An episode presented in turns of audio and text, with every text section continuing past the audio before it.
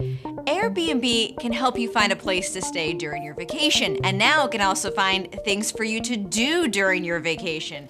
Airbnb is a site for finding a home to rent, and now it wants to be your full service travel agent. For starters, visitors can now use the site to book personalized tours and excursions.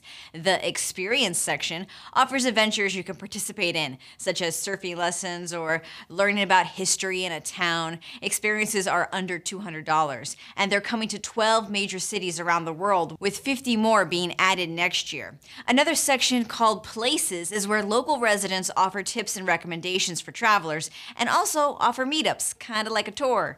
This is also where people can make restaurant reservations. Down the line, Airbnb wants to add airline flights, car rentals, and services like grocery delivery.